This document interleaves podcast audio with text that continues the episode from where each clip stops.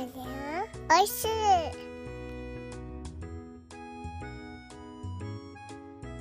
ハッシュタグでつぶやこう牛乳でスマイルプロジェクト。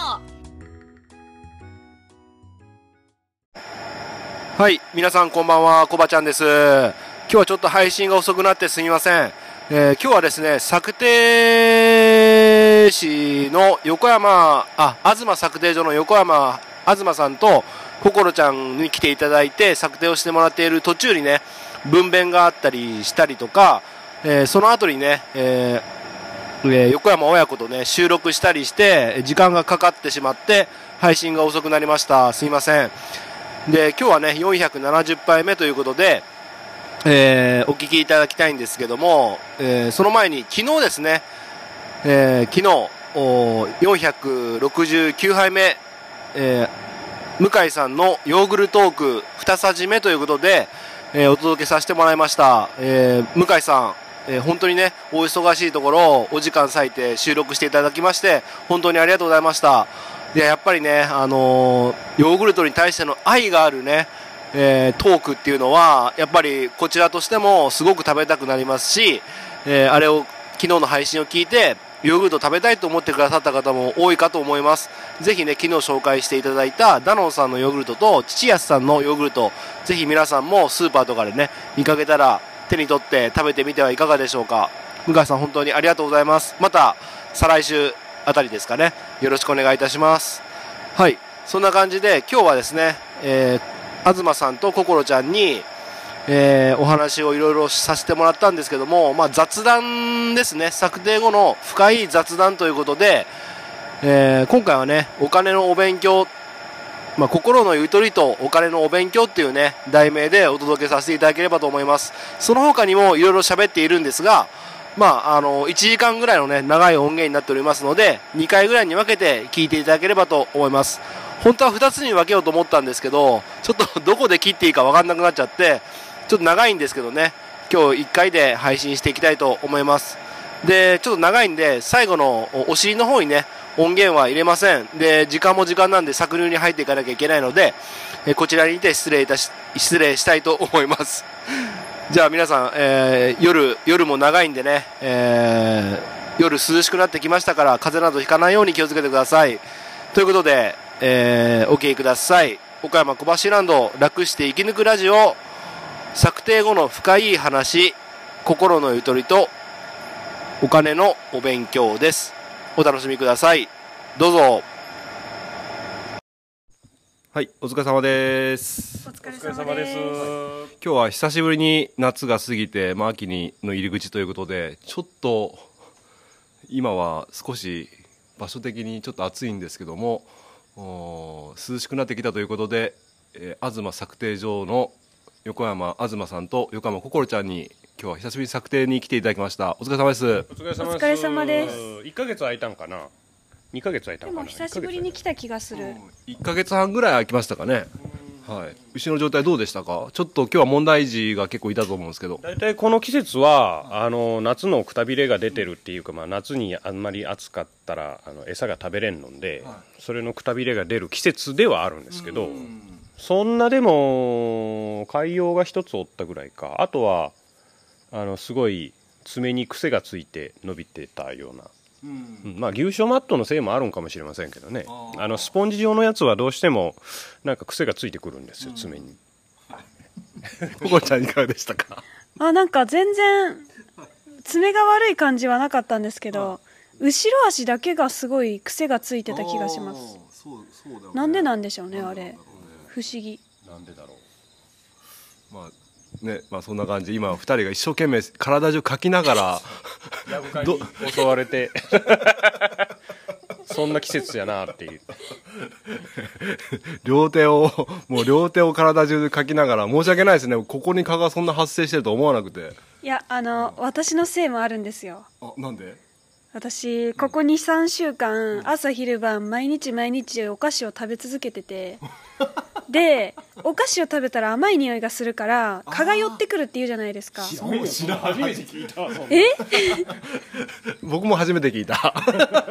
いやもうおかげさまでニキビ18個もできて。え本当にできてないじゃん。いやもう今今あの隠してるんです。隠せるの？隠してるんです 頭の中とかにできる。そうそうそうそう隠してます。マジか。ああなるほど。まあなんかね今日なんか話すことありますかって言ったらなんかお父さんも心ちゃんもちょっとテンションが上がらないんだよねみたいな話をしててちょっと迷ったんですけどせっかくね久しぶりなんで収録させてもらいたいんですけどどどなんかあったんですか？まあ、何もないですけどまああれですよね。もう畜産業界の景気の悪さがもうもう だ ひしひしと感じてもうこうどこ行く先行く先で。まあええ話は全然ないですよね。それは えっと和和牛の農家さんで？まあ和牛ですね。ほうほう。まあうちもちょっと和牛親が3頭かな？4頭おるんか、4頭ぐらい通うんですけど、久しぶりにまあもうほんと久しぶり1年ぐらい経つかな？1年ぶりぐらいに出荷するんですよ子牛を、はい。はい。それも2頭。うんそういう時に限ってなんかすごい相場があのだだ下がりになってるっていう。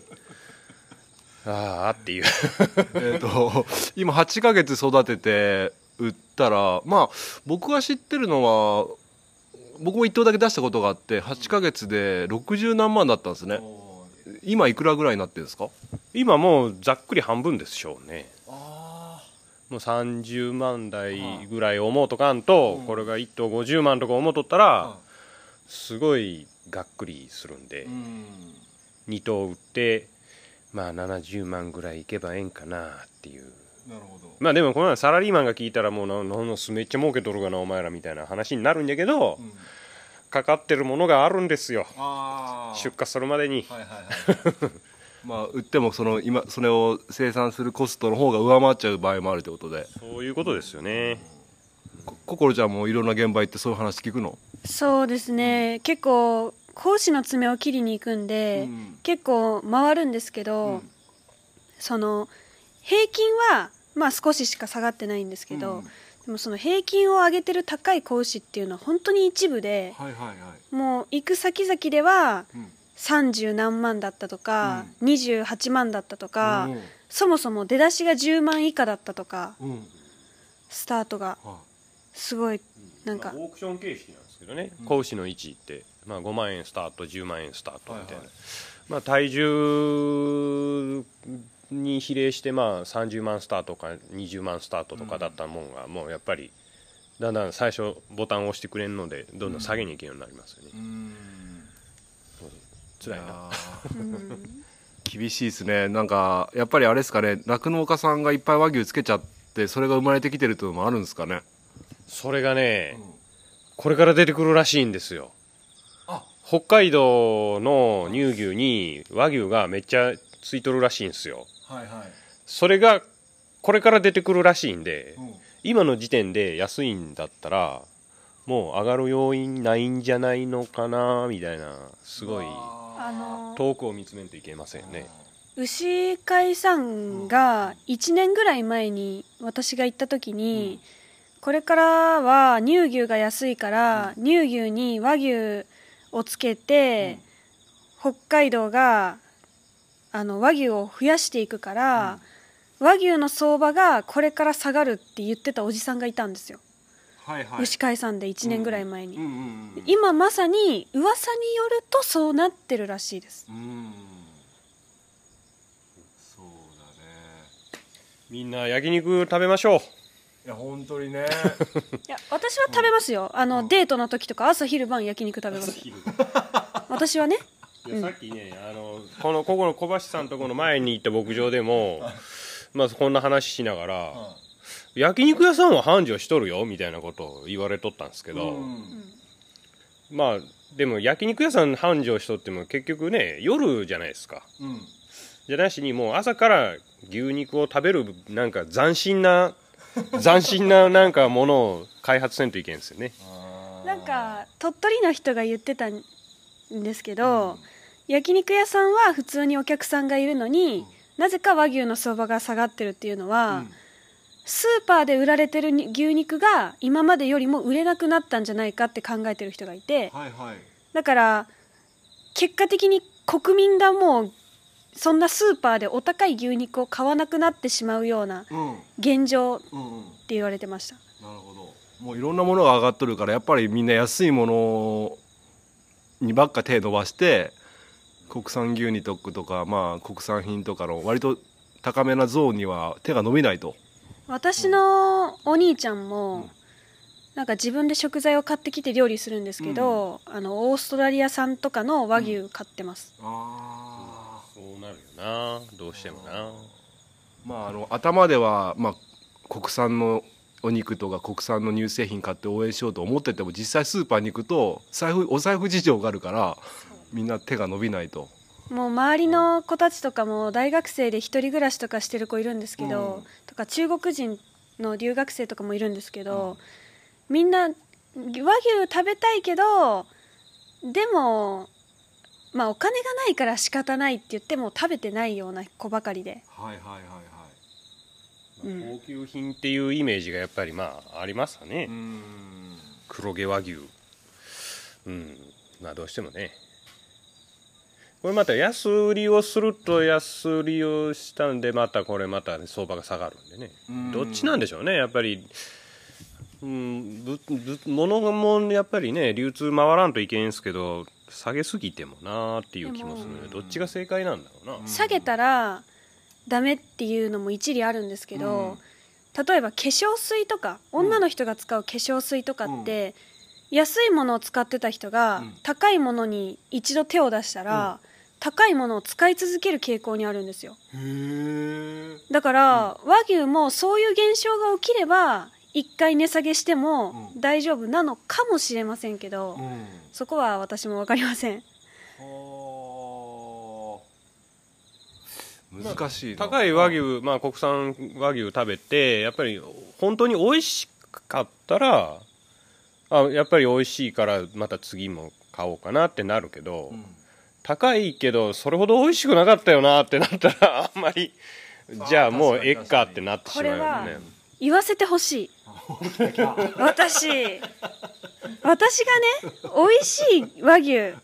別に美味しくない和牛。うん。この味をねこう自分で分かるようになったのに何年かかったことか。どれだけいい肉を食べてうんきたことか、あのいい肉を食べないと分からないんですよ。うん。で一回いい肉を食べても、うん。安い牛肉とかをずっと食べてたら、うん。いい肉もそうじゃない肉も、うん。全部美味しいんですよね。私最近になってやっと分かったんですよ、うん。この肉は美味しいなとか、うん。この肉はまあ普通だなとか、今まで分からなかったんですよそれは何？安いお肉？うん？あ違うか。安いお肉も食べててたまに高いお肉食べても今までは分からなかった。はい分かりませんでした、基本的に、まあなんか私お母さんとお父さん別会計なんでこの高校生とか、まあ、うん。中学生の時は、まあ、おお母さんと一緒にご飯食べるじゃないですか、だからスーパーの普通のなんか和牛じゃないかもしれない牛肉とか食べてて、それでまあお父さんと一緒に高いお店に行っても、うん。味の違い分かりませんでした。うん。なんかお父さんが高いお肉ばっか食べとるようなそういう話だけどそんなことはないんであのー庶民庶民。よく私のお母さんが食卓で言ってました、うん。私らがなこうやってな質素なしひじきご飯を食べよる中あの人はな飲食店でサイコロステーキを食べよるんで。っ て もうイメージイメージもうやめてもうそういうの。そうやって育ちました私は。まああのまあ畜産関係の仕事、まあ、爪切りやってるんで兵庫県とかの肥育屋さんとかに、うん。まあ、定期便で行くんですけどまあ、そういう時まあ出張で行ったら、まあ、そこの肥育屋さんの、まあ、扱っとるお肉をとかを、まあ、ちょっと食べてみようやとかって言って、うん。まあ、月に一遍ぐらいかな、うん、食べたりすることはあるけどなるほど。まあ私はそうやって言われて育ちました。うん。え それでそのいい肉と安い肉の区別区別っていうかく食べ食べたら違いが分かるようになってるのは最近なんですか？あーだから私お母さんとあの反りが合わないんですけど、だいたい2年一緒に住むのが限界なんですよ、ん。中学も2年で破局して最後の1年はお父さんと住んで、うん。高校も 2, 2年ギリギリ2年いかんかぐらいで破局して、お父さんと残り住んでって感じで、でええちょっと待ってください。あのこの番組ではほとんどお母さんの話題は出てこなかったんです。けど今出て出てきましたけども、はい。今聞いた感じだと東さんえ奥さんとは別居されとるんですか？あもう、はいつからだろう長いよな。ずっと別居？嫁さんが一人娘なんですよ。はいはい。で向こうも実家があってみたいな、何年？で嫁さんのお母さんがまあもう死んだんですけどはいはい。あのまあその介護とかでうん。だけどうちの子が中学校になった時にはもう別だったな。中学2年生からぴったり引っ越したけん中学2年生から別居？うんえそれは喧嘩別れとかじゃ喧嘩はけん普通にあの別々独立独立採算制みたいな。喧嘩って言ってもね私の母よく分からなくてツンデレなんですよ あのほらよくあるスーパーで「うわここちゃん見てパンが半額じゃわどうしよう買ってったらあの人食べるかな。まああの人のことじゃけん食べるじゃろ。大学の時はパンなんかくーやったらこんなもんじゃ」とか「酔ったし」とか言って。で買って帰ってうちの P に出す時は「はこれ安かったけん買うてきたわ。いらんのんだったらじいさんにでもやっといて。ほんなら」って言って帰るんですよ まあまさにそんな感じ。だから なんか喧嘩がなんかツンデレなだからなんか本心なのかどうかもよくわかんないんですけど。えそれはあお父さんそれそういう性格っていうのはもう分かってたんですか？ツンデレっていうのは。うーん分かっとるも何もまあまあそんな人なんやろうなみたいな、うん。もう別にそそんなああはいはいみたいな そんな気もう気にならんもう。どうでもええ。この人は全然無関心なんで。あー。あじゃあその別居別居して離婚とかじゃなくて？うんうんうん。もうずーっと別居婚みたいな感じで。おそれで心ちゃんが行ったり来たりしてるみたいな感じ？そうです。心ちゃんだけじゃないしみんな行ったり来たりしょるもうなんかうちほら B 型の一家なんで自由なんですよ みんな子供上のお兄ちゃんも行ったり来たり行ったり来たりしょるしでうちから米持ってったりとかなんか行ったり来たりしょるそうですよそんな定定期的にあのじゃあすす何年か経ってそろそろお父さんとか行くわとかじゃなくてもう日頃から横断してるってこと？いや。日頃から結構横断しとるな。わ結構別居してもう。56年経つんですけど、その56年の最初の何年かは、まだあの私のおばあちゃんの介護してたんで全然来なくて、で亡くなってから介護が終わったぐらいに寂しくなったんでしょうね、ちょこちょこちょこちょこ会いに来るんですよ、はいはいはいあんたのこと別に好きじゃないけどとか言いながら料理を作りに来るんですよ、へえでもそれはお父さんのために作るんじゃなじゃなしに、子供のために作って帰る。でもマックとかに来る途中によって、私とお兄ちゃんの分のハンバーガーでって3つハンバーガー出してくるんですよ。はいはいはい。でなんか「あんたの分ないけん。匠と心で食べてな」って言って3つのハンバーガーを置いて帰って、メールで「パパハンバーガー食べた?」って聞いて。かわいすぎる。かわいすぎる。逆に可愛げがねえよいやいや今のは客観的に聞くとかわいすぎる。なんてお母さんなんだ。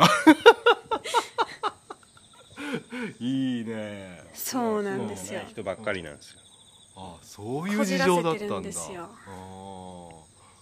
っかまあそっか、まあ、またちょっとお母さんの話はいろいろ出てきそうなんだけど お肉ですよ、はい。なんかさっきお肉の延長でどあの安いお肉と高いお肉の食べ分けっていうかそういうのが分かるようになったってことでその話の中でお母さんの話が出てきてお母さんの話は関係あるんですか？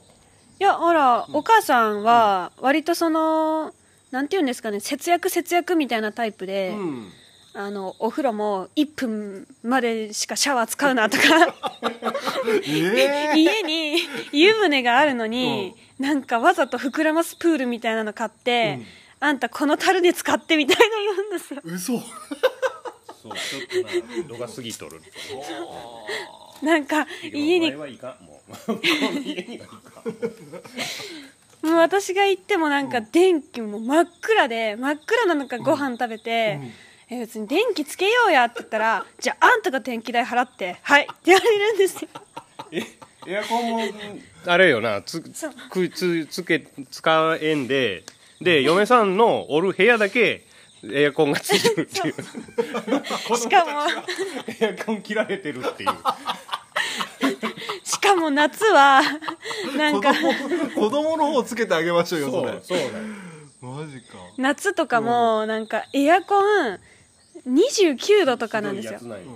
冷房29度とかなんですよ真夏が。いや暑いよね29度だったら。でその冷房29度をつけたり消したりつけたり消したりしてて、私がちょっと27度とかに下げたら「あんた電気代払われ!」って言われるんですよ。うわー厳しい。まあ厳しい。そんな人なんだからうん。あの料理も大体あの半額のとか安いのとかで作ってくれててはい。だからスーパーのなんか牛肉は牛肉でもあのこの棚の下にあるチリチリのやつしか食べたこと 食べたことなくて。ールが貼ってあるそうそうそうそう。なるほど。それで味舌が慣れてたんですよ、うんうんうんえでもさ普通だったらそういうのに舌が慣れてたら高いお肉食べたらあこれは美味しいってなるんじゃないの？普通だったら。美味しいですけど、私にとってはなんかお母さんが作ってくれる料理も美味しかったし、そのなんかお高い牛肉も美味しくて、どっちが美味しいとかっていうのは特になくあてーまあまあ部類が違うっていうかこっちも美味しいしあこっちも美味しい。どっちも良さがあるって感じの美味しさってことね。肉に関してはもう全然味の違いが分からなくて、うん。まあ味というか匂いというかなんかそんなんがちょっと違うみたいですね。表現で言うたらなんか香ばしいとかっていうらしいですけどね。うん。どうどうすればいいですか？お肉。お肉がたくさん売れるようになるには。どうしたらいいんでしょうね。どうしましょうね。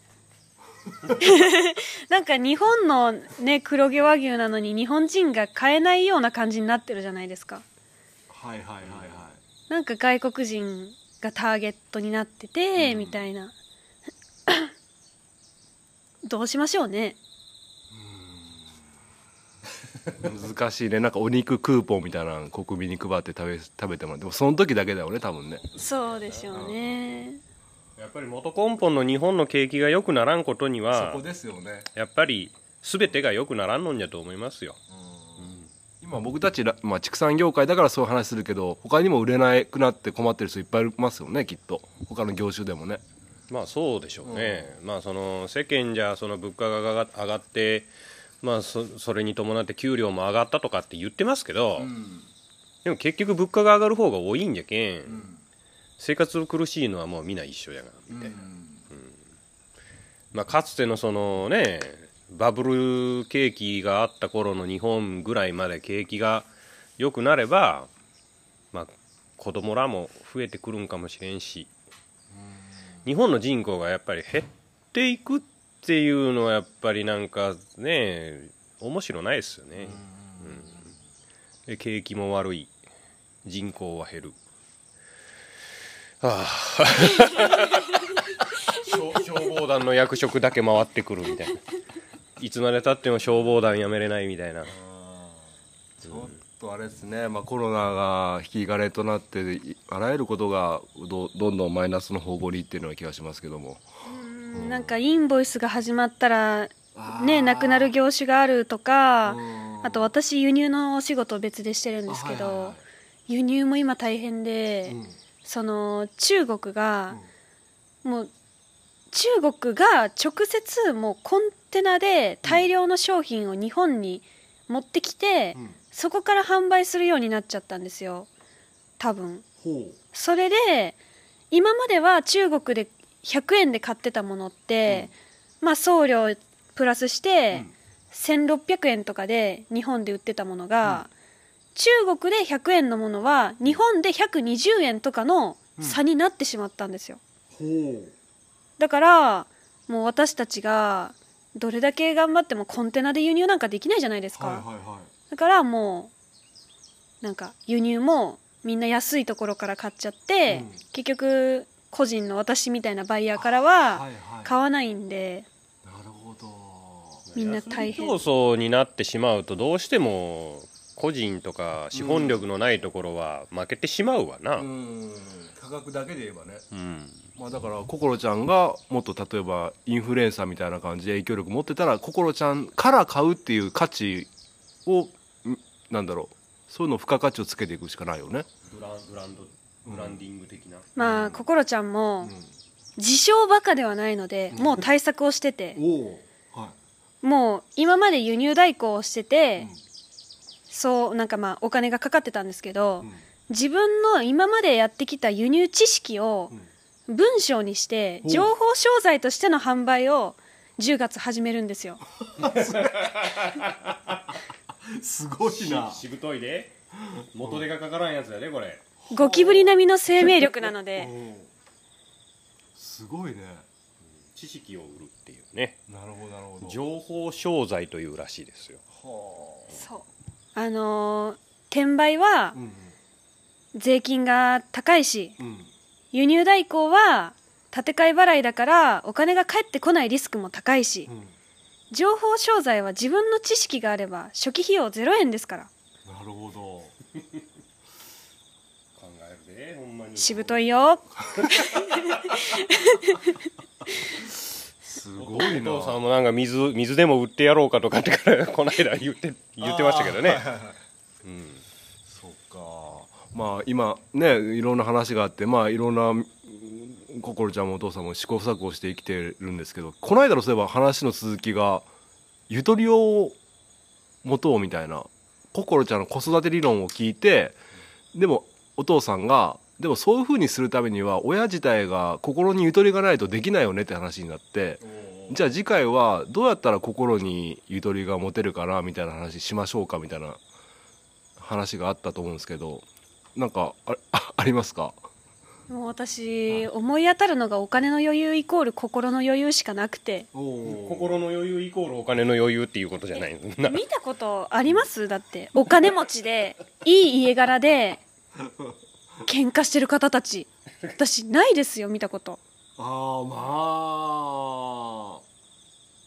そんなに喧嘩する風景あんまり見んけどな普段生活しとって。で私の友達とかから聞くのは私みたいに3つずつ離れてるうん兄弟3人の友達がいて前はまあおじいちゃんおばあちゃんとかのもう結構年金もらってたりとかお金があったから家族仲良しだったんだと言ってて。うん。でも、えっとお姉ちゃんの大学次女の、えっと高校？うん。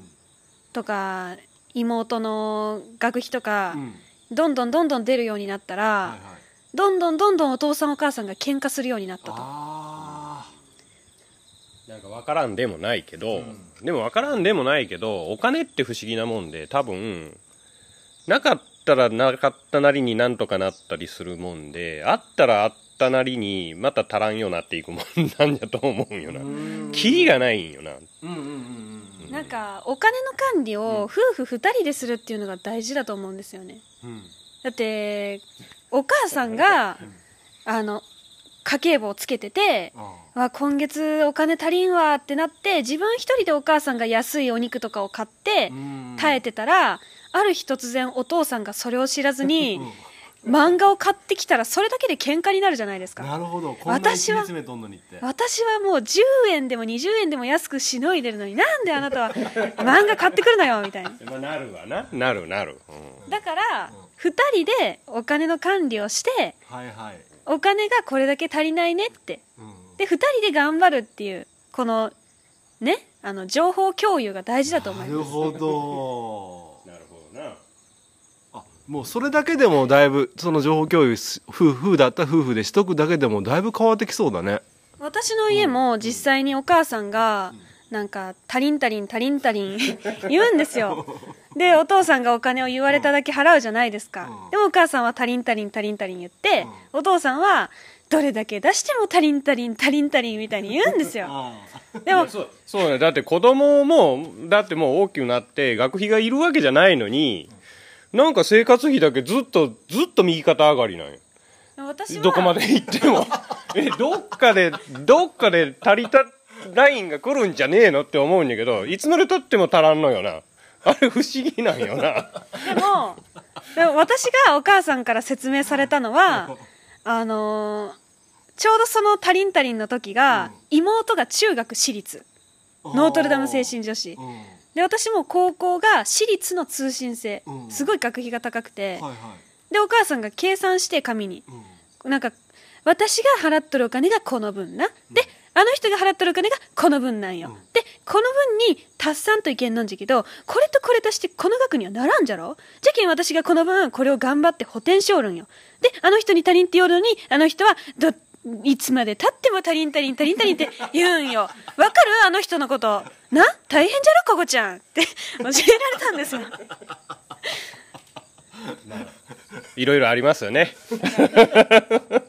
お金の管理は2人でしましょう。いやーじゃあもうお父さん今度お母さんと一緒に話し合いみたいな一回ちょっとねどういうふうになっとるのかだけでも。でももうねあの私。何言っても足らんけん。もう もう分かってますからもう大丈夫、うん、はいはい。はいそうですね。まあ私も高校卒業しましたしうん。もうあと妹だけなんでうん。妹はのうのうと美味しいものを食べてブクブクと太って お兄ちゃんお姉ちゃん2人からお小遣いをもらって私もお年玉をあげてのうのうと生きてます。そうか。まあでも要領よく生きとる方がええな、まあでもさっきの話本当にヒントになると思うんでまあ夫婦の場合はそれで OK だけどひまあ例えば独り身の人とかもまあ何かしらの方法で誰かとそういう金銭面自分今このぐらいなんだとかちょっと弱音を吐いたりとかそういう情報を友達とか、まあ、今だったら SNS の友達とかと共有するっていうのはありなんかな？心の余裕を持つために一人でテンパってるんじゃなくて。そうですね、やっぱりその日本って、お金の話は汚い話みたいな傾向にあると思うんですよ、だからそのもうその概念がああるからあんまりみんな自分の給料だったりとかお金の話をしたがらない、でそれでもそんな状態でもお金の話をしたがる人っていうのは、相当儲けてて自慢したい人だけだと思うんですよ。だから世の中に出回るお金の話をする人はみんなお金持ちばかり、でそういう話ばかりを聞いて、うん。余計に落ち込んでいくんだと思うんですよ。ああじゃあもう余計ふもううちへうちへこもっちゃって言えなくなっちゃうっていうのもあるよね。そうですね、だからもうお金の話イコール汚い話とか、あんまり人前でしない話とかっていう考えが違うと思います。だってお金って絶対に必要なものじゃないですか、ん。必要なものでないと生きていけないものに対して、なんかあんまり話すべきじゃないとかっていう概念があるのがおかしいと思います、ちょっと前に言った、まあ、心ちゃんが、まあ、これ売りに出す情報商材の値段の付け方も、まあ、自分も聞かれたんですよ、そしたらまあお父さんの金銭感覚でもうこのくらいじゃないとかって言ったら、なんかちょっと高すぎたみたいで、で結局じゃあどうしようっていろんな人に聞いてみたところ、お客さんに聞いたらしいっすわ最終的に。へ自分のもうもともと輸入のものを買ってくれたお客さんに聞いて、まあそれ高校生だったのかな、うん。とかに聞いていくとあみんな納得する妥当な値段だねっていうのが見つかってなんかそういうやっぱり値段の出し方っていうのはありなんじゃなと思って、うん。いいくらあんま聞かない方がいいか。ここでは言わない方がいいか。いやあの私の情報商材って普通の情報商材って1から10まで全部教えて5万円とか高額じゃないですか。ああはあはあそのぐらいの。うんうん。でもそのやっぱり高校生をターゲットにすると、お金が出せないそんなにお金を出せない子たちも多いですし、1から10の中のあの5から10までが知りたくて1から4まではもう知ってるんだっていう子とかもいるわけじゃないですか、はいはいはいはいそうなった時に、もう1から10の情報を10分割して、うん。一つ一つの単価を安くするようにしたんですよ。だから欲しい情報をその安くうん。買えるっていうる部分だけ。はいはいはい。欲しい情報を安く買えるっていうスタイルを実現したいと思います。なるほど。金額は一つ2400円とかうん。3100円とかで。はいはいはいはい。まあ、お父さんはもう単純にその情報商材、まあ、5万円としてうん。でそれを10分割したらじゃあ1つ5000円じゃね？みたいな安易に言うたら、いやそれはちょっと高いみたいな話になって、で結局落としどころがそんくらいの金額になったな、うんうんうん。あいいと思う。あの安すぎてそれ以上安かったらあの価値が下がっちゃう。その余計怪しくなっちゃうしそれ以上高かったら高校生とかだったらやっぱりうんちょっとって3000円超えてくるとちょっとだ2500円ってすごいなんか 程よい確かに。でそれプラス、あのーサポート付きの売り方もするらしい。でまあその商品ってまあ情報を買ってちょっと分からんけどや自分でやってみるとちょっとトラブったって言った時のなんか相談も受けるみたい。有料で。やっぱりそのビジネスってターゲティングとポジショニングがすごい大事だと思うんですけど あのごめんなさい笑うとこやないんだけど、はい。えっと、つつついこのついこの間まで女子高生でしたよね。あそうなんですよ。なななんて言いましたさっき。ターゲティングとポジショニング？はい。はい。続きお願いします。だから TikTok の方のサイトで販売するんですけどあそれは10代が多いんでうん。中高生向けの金額でうん。まあ中高生向けのデザイン。うん。でまた別のサイトではうん。割と大人の人が多いのでちょっと金額を上げて内容もあ内容は同じなのかな。うん。でもちょっとターゲットに合わせてデザインと金額を変えるんですよ。あなるほど。そうですね。あとはなんかどんな人が買うかを考えて値段をつけるようにしてます。うん。例えば高校生が輸入するって個人輸入なんですよほぼ、だから自分が欲しいものを輸入したい。だから自分が欲しいものを買うような人が好む金額に設定する。逆に例えば転売用の輸入の仕方ってあるじゃないですか、はいはい。大きな量をとか、うん。税金の払い方とかも踏まえた輸入方法、うん。それは転売して儲けようとしてる人が買う商材だから、うん。もっと単価高くてもいいよねっていううん。値段の付け方を、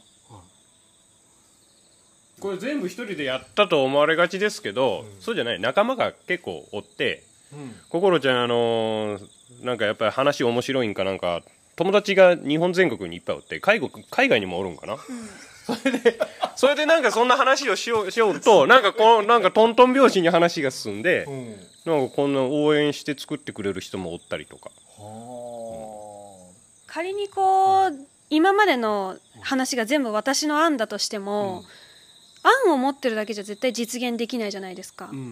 私ってそのすごい言ったことが実現できてるんですけど今、うん。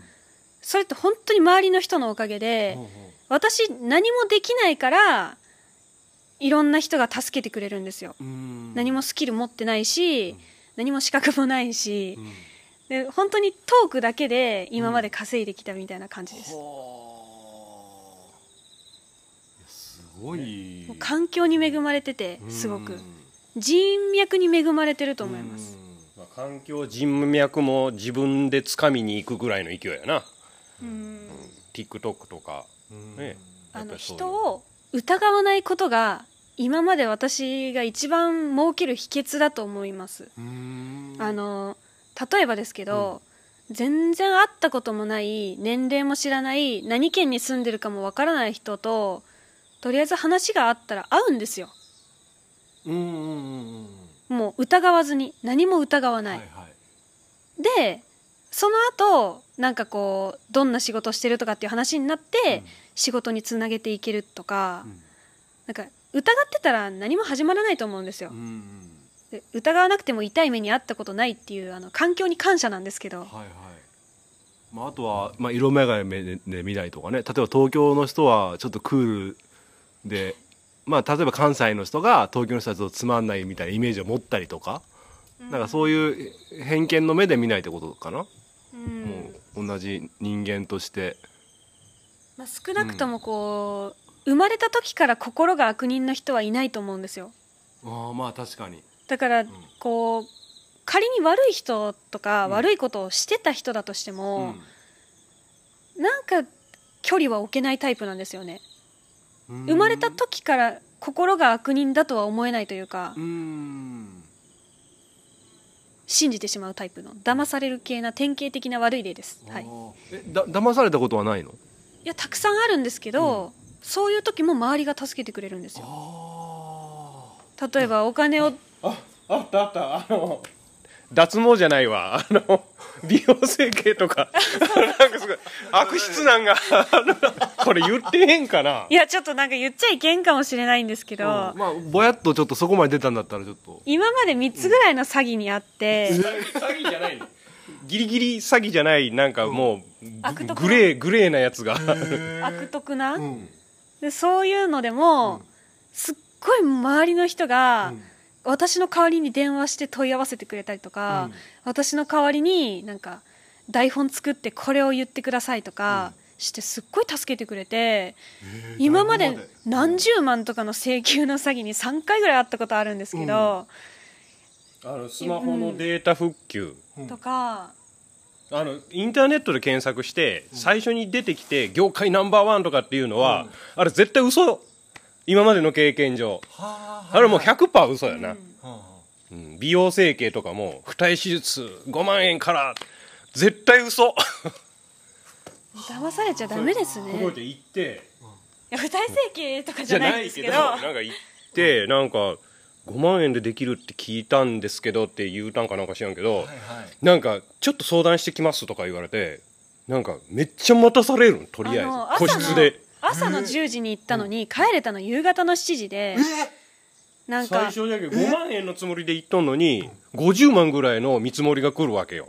でえ？でこそんなん知らんよって言ったらちょっと待ちくださいで。1時間待たされるで延々それが続く。で部屋も寒いし帰りたいしでもなんか帰るのはダメとか録音はダメとか書いてあるしネットで調べてもあまりに帰らせてくれないからトイレに行きますって言って逃亡したとかいう人もいて。もう平気でこれ岡山の話じゃけんな。しかも結構全国的に有名な美容整形のとこよ。マジめっちゃ CM 見たもんこの間。うえーって思って、マジかよって。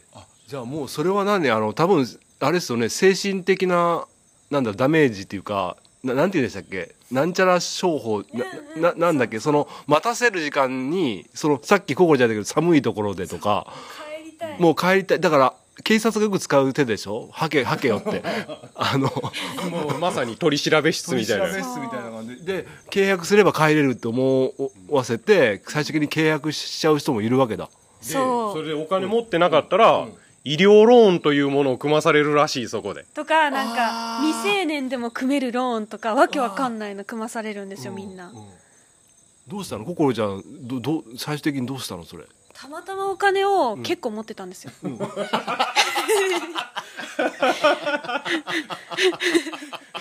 も50万は持ってない。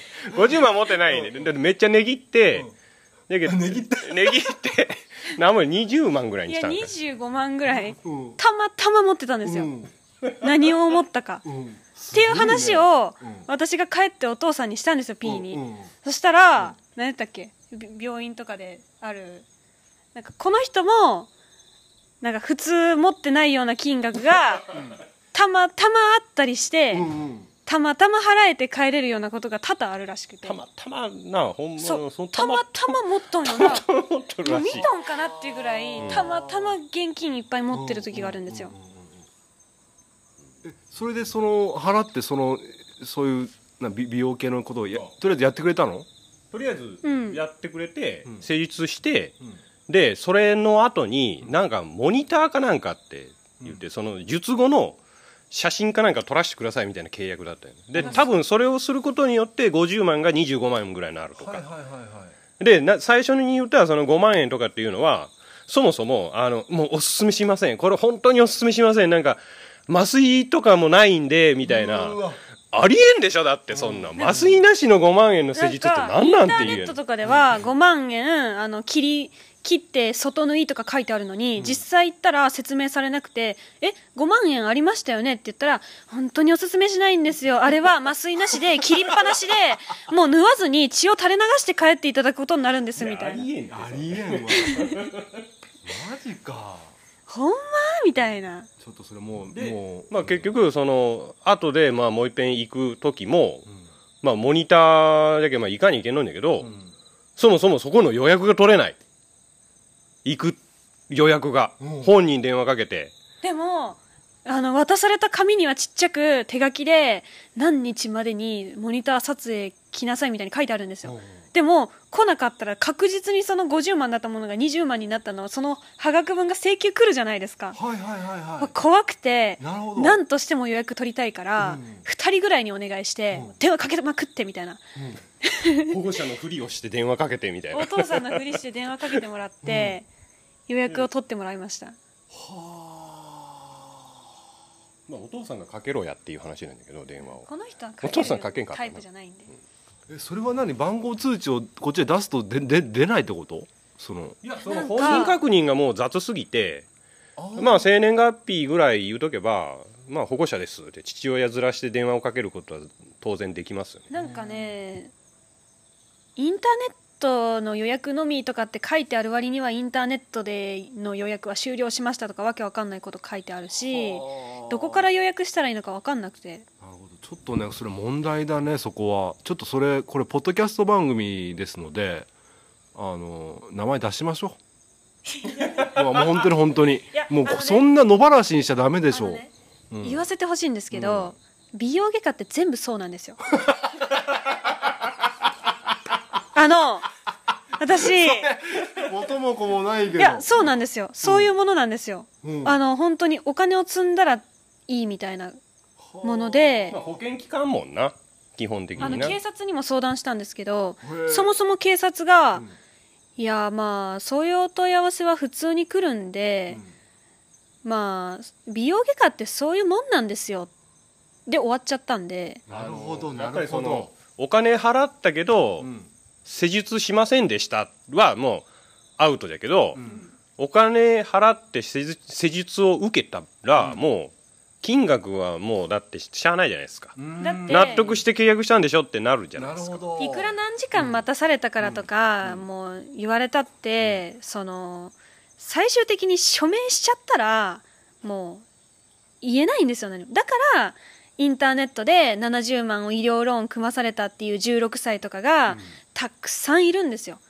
なんとかできてたらなんとかなってますからついでにあれも言っときますよ。あの、ね、あのスマホの画像の復旧、はいあれも心ちゃんが、まあ、業界ナンバーワンのところに 送る電話してあのあ画像全部消えたみたいな、まあ、小橋さんだったらこの、例えばこのね、うん。レコーディングのこの音声全部消えたどうしようみたいな、はいはいはいはい。ってなった時に、でその業界ナンバーワンに電話をします、うんうんああちょっと見てみんとわからんのであのスマホ送ってくださいと。うん。これまあとりあえず送るのはタダなんでって言って、送るじゃないですか。もう人質に取られたようなもんですよ。はいはいはいはい。今見積もったんですけどあのやっぱり50い何万かかりますみたいな。最終的に私なんか76万って言われて。本当に？でネットで調べたらうん。アップルがそもそも iPhone アップルがもう iPhone の写真はすごい何桁もの鍵がかかってるから復旧はできないって発言してるのに、なんかうちだったらできる可能性があるので70万をみたいなわけわかんないこと言うんですよ。でもうそれもかいいやもういいから返してくださいって言ったら、いやもう今ちょっとはぐった状態なんでみたいな。だからもう最低でも39万は払ってくださいって。でも送って到着しましたのメールが届いて1時間も経ってないのに、もう作業に取り掛かってるんで最低でもこれは払ってねみたいな、うん。どうしたのそれ？それはねちょっと待ってよ。私ほんの数分前に人を信じることみたいな。人を疑わないこととか言って。言ってたの心ちゃんがたまたまねあのーあれだったよな18歳が未成年かないなるかならんかぐらいの時だって、それでもう未成年のふりをしたんよ。あ消費生活センターにも電話したりいろんなとこ言ったんだけどやっぱり向こうの方が一枚上手でもう人質取られとるようなもんだけどどないもならんと。で一応その苦情は出したんだけど、結局もうそのスマホを取り返さんことにはどないもならんから、っていうことで電話をかけてあのこっちが本当になんか悪いんだけどまだちょっと未成年なんでちょっとそこら辺はちょっとキャンセルでお願いしたいんですみたいな感じで取り返したんかな？当時私ってまあ自称しっかりしてる系なんですけど 台本を台本を書いてくれた人がいたんですよ。ああそうだねもうとにかくバカなふりをしろって言われて、へえ。もう本当にもうアホアホになってって言われて、あなたが今その状態で 消費者生活センターとかに電話しても、絶対スマホは取り返せないしお金を払うことになるから、絶対もうバカなふりをしなさいって言われて台本を渡されたんですよ、で私が私もう本当にもうわかんない。お金本当に払えない。もうお金ないのに払うって言っちゃったんですよみたいなことを言って、とにかくもう永遠にバカなふりをしたんですよ、そしたらなんとかお金も払わずにスマホも返ってきたんです、もう二度とそういうことのないようにっていう厳重注意を受けて戻ってきたな。そう。だから時にはバカになることも必要なんですよ。えそれは消費者金消費者センターみたいなとこにバカなふりをして電話したの？はい。その元々のその携帯を取られ人質取られてるとこじゃなくて？はいあの代わりにバカのふりをしたら、代わりに電話してくれるんですよバカだから。バカだからね、うんはいはい。そう。なかなか経験豊富やな心ちゃんな。じゃあ相手もそういうとこから電話かかってくるとさすがに突っぱねるわけにもいかんから返してくれたってことなんだ。その半年半年後ぐらいうにん。消費者生活センターの人から電話かかってきて、うん。なんか警察に通報？うん。苦情？みたいなのがあったらしいんで、うんあの事情聴取に私に電話がかかってくるかもって言われてうん。やっぱみんな被害に遭っとんじゃって思いました。うわー。被害あっとんじゃけど結局それが表に出るか出ないかみたいなその本当にグレーのところを多分美容整形とかも言っとんすよ、はいはいはいはい。あのー私もビジネス始めようとしてるんで分かるんですけど、自分にとって都合の悪いことは、うん。今限り規約に書いとけば、うん。なんとかなるんですよ。なんか悪い話になりおるんちゃうんちょっと。本当に本当に規約に書いてないなかったらダメだから、はいはい。自分にとって都合の悪いこと全部規約に書いとけば、もう相手に訴えたりする隙がなくなっちゃうんですよ。ああなるほど。だからそういうところって、規約がなかったらしくうだらすだらうだらすだら書いてあるんですよはいはいはいはいあんなの読む人いないもんねはっきり言ってで寒い寒い部屋に閉じ込めて、うんフリフリフリフリフリってするんですよなんかちょっと言われてちょっと待ってくださいでちょっとあの先生に相談してきますんでで1時間とか待たせてあいつらの先生聞いてないです茶茶飲めよら茶いやでも本当の超大手のメンズ、T、TBC とかだっけ？ああいうところとかはさすがにそんなんじゃないよね。いやそれがそうそれがそうなんです。それがそう。もう名前言いますけど、は TBC じゃないんですよ。い、うん、TCB ちょっと抜けるでしょちょっと待ってもう一回いいですか？TCB ですよ。本当ですかそれ？東京中央クリニックかな？でもね言 言わせてください 言わせてください。あの美容外科は全部そうなんですよ。あのお金を払って結果的によく終わらせるか、あのー安さに騙されて、うん。結果的に多く払うかの違いであって、うん。あの多く払うお金を積むことには変わりはないんですよ、で美容外科でいい噂聞いたことないです。もん一つも全部ダメ。やっぱそもうそれこそ最近だとさ昔は一世代前というかもう一昔前はネットで検索してそれが正しいという時代もあったわけじゃん。でも今ってそういうことがあるから人の口コミリアルの口コミが大切とかインフルエンサーの信用できる人の発言とかその人が買ったものとかの方が価値があるっていう風になってきてるよねそういうそういうのもあるのかね。やっぱそういうかでも本当のリアルな口コミサイトとかでも、うん。やっぱお金もらってそういうところトップになってたりとうんか、はいはいはいはい。インフルエンサーもやっぱお金稼ぐから、うん。なんか宣伝してたりとかするんで、はいはいはいはい。まあ、だからあれなんですよ。結局まあそういういろんな経験をした心ちゃんが売る情報商材なんで安心できますよっていう、なるほど。うまくうまくまとまりましたけれども。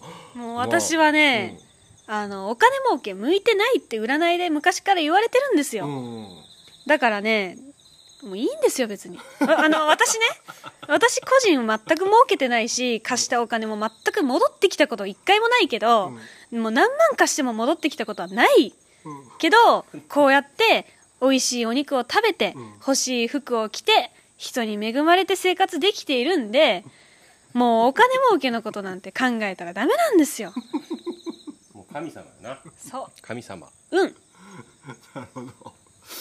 いやー。いやーちょっといろいろ衝撃的な話になったんですけどもうすぐちょっと1時間になるんで これなんか1時間以上はレコーディングできませんで出出ちゃいましたのでちょっとこの辺にしときたいんですけども、なかなか暴露話までうんつながってしまって、まあねこういう情報はね、まあ、参考にしてもらえば。いやもうどんどんそうだってもうその法律に引っかかってないだけで悪質ですもん正直言って。もうどんどん出した方がいいと思います名前は。まあうん。そんな私が本当に信頼してるところは、私脱毛に行ってるんですけど、はいはい。岡山のはい。品川スキンクリニックっていうところで脱毛してるんですけど、はいはい。あっこは本当にいいあ大丈夫あっこは安くて本当に効果がありました。他のところは知らないんですけど、私が行ってる岡山の品川スキンクリニックは良かったです。脱毛に関しては良かったです。じゃあ脱毛にちょっと悩んでる方はもう岡山県住んでたらもうそこ一択ですねじゃあ。もう一択でしょう。この私が言うんですから。じゃあ概要欄に URL 貼っときますんで。まあまああんまり混雑してもなあれなんだけど。予 約取りにくくなるんだけどな。あでも女性の方限定らしいんであそうなんだ。男性でも最近ね結構脱毛とかって流行ってるみたいだけど。けどまあ気をつけんとね。うん。何十万も請求来られてもね。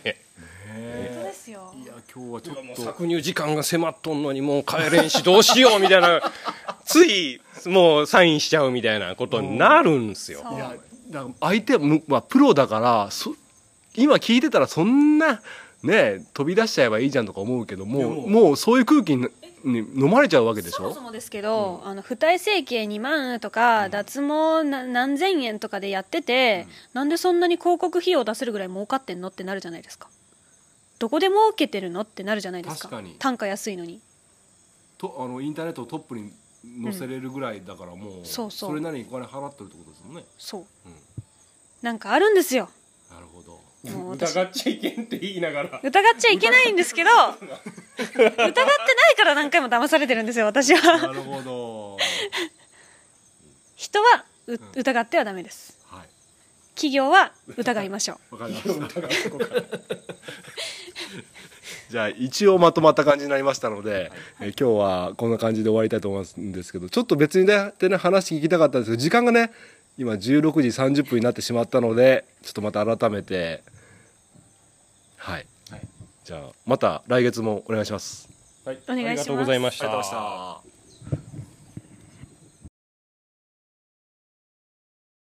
One, two, three、大好き好き好き好きチュッチュ大好き好き好き好きチュッありがとう、ありがとうね。ありがとう。好きさ。好きよ。わ、みんなのが。好き。大好き好き好き好きチュッチュ推しがいる生活最高あなたの推しを教えて。推し楽。